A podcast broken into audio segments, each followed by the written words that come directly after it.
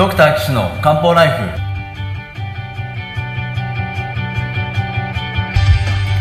ポッドキャストドクター岸の漢方ライフは医師である岸大二郎がリスナーの皆様から寄せられた体の悩みを中医学をもとにした漢方薬や鍼灸治療の知識で解決するお手伝いをする番組です。現代医学では改善しない辛い症状や病名はあるけれど治療方法がない疾患。検査はしたけれど異常がない症状に対して現代学はもちろん漢方や鍼灸の考え方をお伝えしていくことで皆さんの生活を幸せにする岸漢方クリニックがお送りします。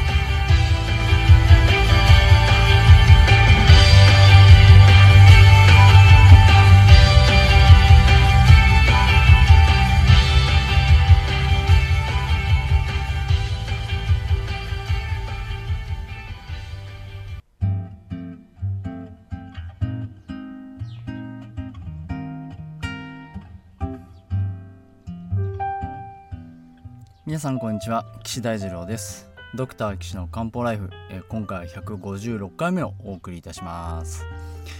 えーということで今回もお悩み相談が届いておりますのでそちらをねやって取り上げていきたいと思いますけれども。えっとこまあ私あの岸漢方クリニックっていうのをね、まあ、やってるわけですけど漢方と鍼灸とかあとは、えーいろいろ気候とかね薬膳とか、まあ、そういうの専門で、まあ、やクリニックをねやってるわけですけどどうしてもねあのー西洋医学で治んない人がいっぱいいらっしゃってでそういう方のお悩みをねまあ解決していくわけですけどあのーまあ西洋医学まあ僕はあの西洋医学のお医者さんなんですけど基本的には。まあそれであのいろんな病院でね勤務とかもしていましたけどもあの治んないんですよね。これがまたね。しょうがないんですけど。ただじゃあそういう治らない人をこのほっといていいのかっていうのはまあちょっと僕はまあなかなかそれうんって言えなた首を縦に触れなくてやっぱりこの治したくてねお医者さんになったんでなんだ治んないじゃんじゃなくてじゃあどうやったら治るかななんていうのを考えてたらまあ結局今漢方専門でやってると。まあ鍼灸もやりますと。まあそういう感じになってるわけなんですね。なのであのいろいろね辛い悩みがあってね薬飲んでても治んないとかあのお医者さん言ってるけど全然良くならないですっていう方にこの番組聞いていただいていやそんなねあの辛くて諦めるとかあるじゃないですか膝が痛いから旅行行けないとかおしっこが近くてバス乗れないから旅行行かないとかまあ旅行以外もね今ありますけど あの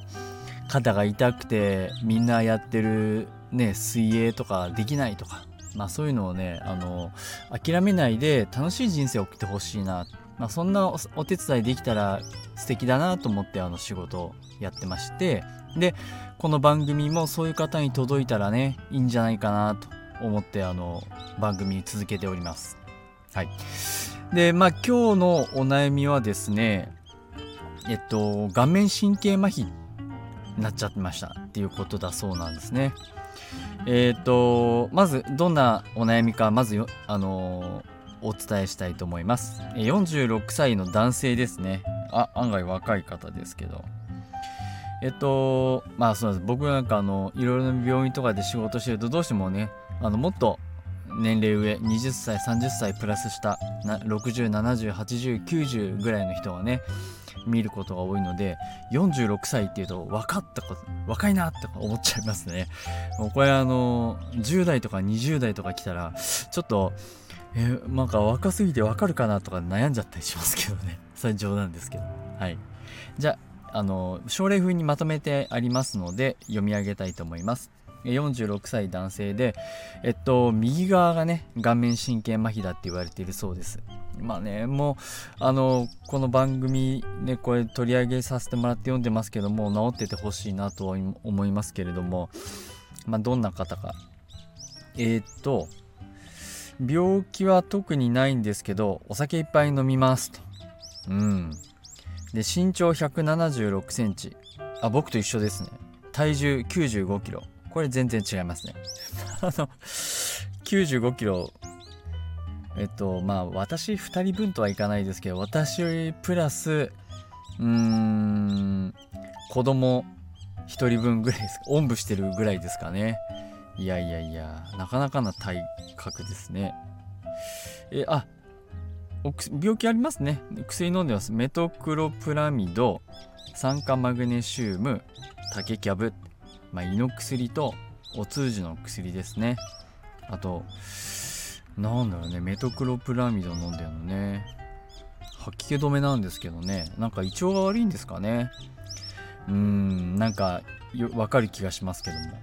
はい。えっとこのお便りをくれる2日前、えー、右目の周りがむくむようなしびれ感があったそうです。えー、中学的に言うと麻木感ってやつですね。麻木朝の木って書くんですけどまあそれはまあ置いといてあのしびれるような感じがありました。でその翌日から液体を口に入れると右の口角口のこの端っこからですねベーってこぼれるようになっちゃって右目がねまばたきできなくて乾燥しちゃって痛くなってきました。ということです。これ完全に神経麻痺ですね。うん。あのまあ当然ですけど顔面のねあの表情とか、まあ、表情筋とかみんなまばたきする眼輪筋とかあのみんなそうですけど筋肉で動いてるわけですね。で普通筋肉っていうと骨から骨をつないでで関節を動かしたり、えー、骨と骨をつないで関節の周りを強化したり、まあ、そういったことをねするのが筋肉なんですけど顔面筋の場合は特殊で骨と皮膚をつないでるんですね。骨と皮膚をつないでるんでだからあの皮膚に皮膚が動かないっていうまあそういう表情ができないっていうのがまああのこの神経の特徴です。で顔の場合は動かす筋肉とえっと感覚ですね。触ったとか痛いとか冷たいとか熱いとか。あそういう感覚の神経が別個になってるんですね。え動かす方は、まあ、顔面神経。まあ、まあ、本当はいっぱいあるんですけどおおむね顔面神経。で感覚の方はね三叉神経っていうのが、あのー、支配してるので痛みとかうーんしびれとかあとそのまあしびれ違うかな。痛みとかあったかいとか冷たいとかっていうのはその三叉神経なんですね。だから痛みさあのー、痛いですっていうのは三叉神経の問題でよくね三叉神経痛なんていうことがあったりしますけど動きの方筋肉の動きの方は顔面神経ですね。これ脳からね直接出てる脳神経ってやつなんでこういうのが出てくるとあれ脳大丈夫かなっていうのをまず考えるんですね。皆様あの例えば脳梗塞とか脳出血とかになるとね同じような症状が出るっていうのをご存知かもしれませんね。この目の横がこう下がってまぶたがこう閉じてきちゃってえっとこの口角口の横のところがベローンって下がってあとこの皮膚のねシワの溝がなくなってくるなんていうのが脳梗塞の症状だったりすることもありますからまあこういう人が来たらねまずね脳梗塞がないかどうかっていうのを検査しますね。まああの僕もあのパート先の病院であの救命とかね救急車見たりしてますんでやっぱそういうところ気になるんですけどあの脳梗塞の場合は MRI の検査をやってですねあの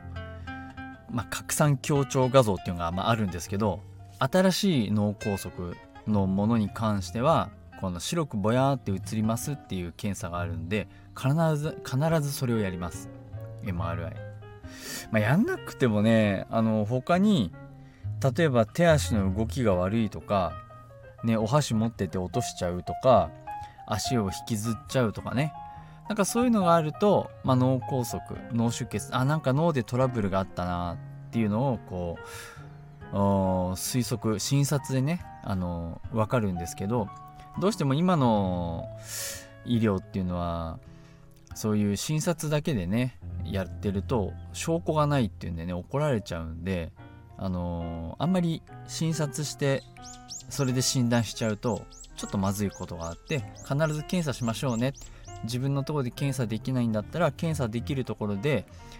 あのちゃんと見てもらってください。っていうのが、まあ、あの今の医療体制です。だからね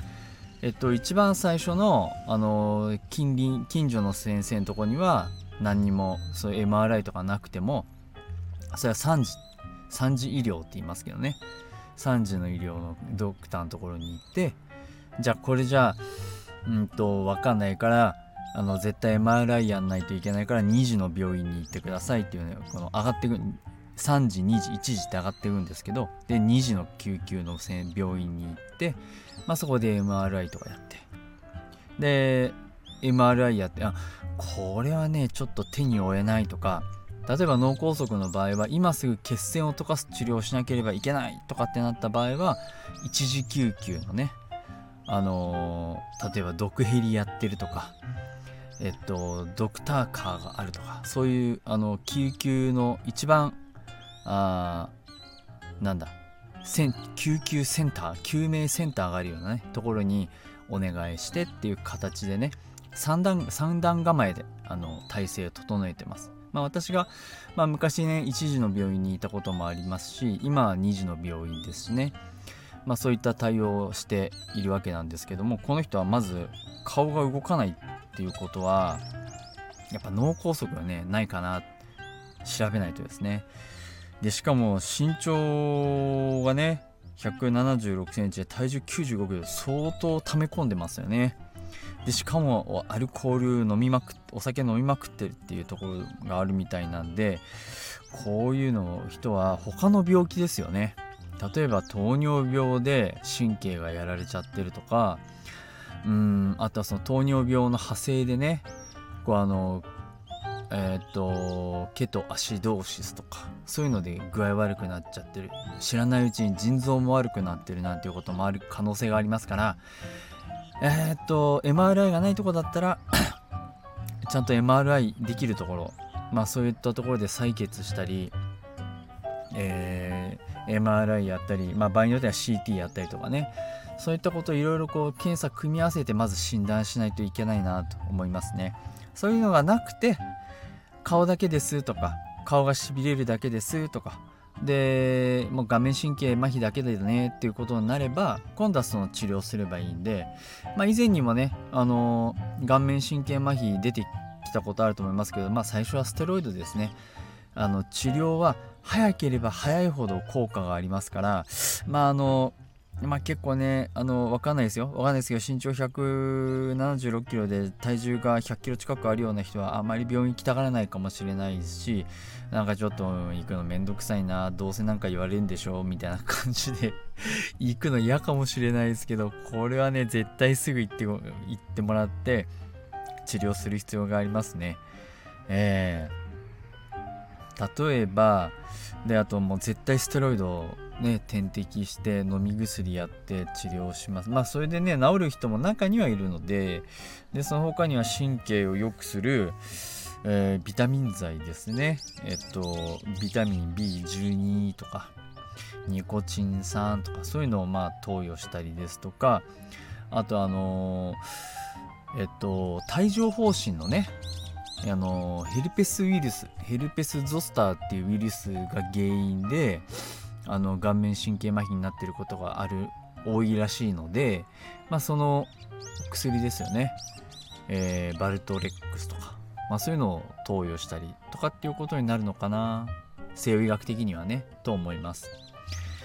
はい、ただあの顔面神経麻痺ね結構これあの針とか漢方が結構効くので僕はねまず針やりたいな。うんと思いますね。結構針で良くなっちゃう人もいるしいやいやじゃあそれ針で良くなったんじゃなくて自然に治ったせいだよってね言われちゃうこともあるかもしれませんけどいやまあ僕的には針が効いてると思ってますんで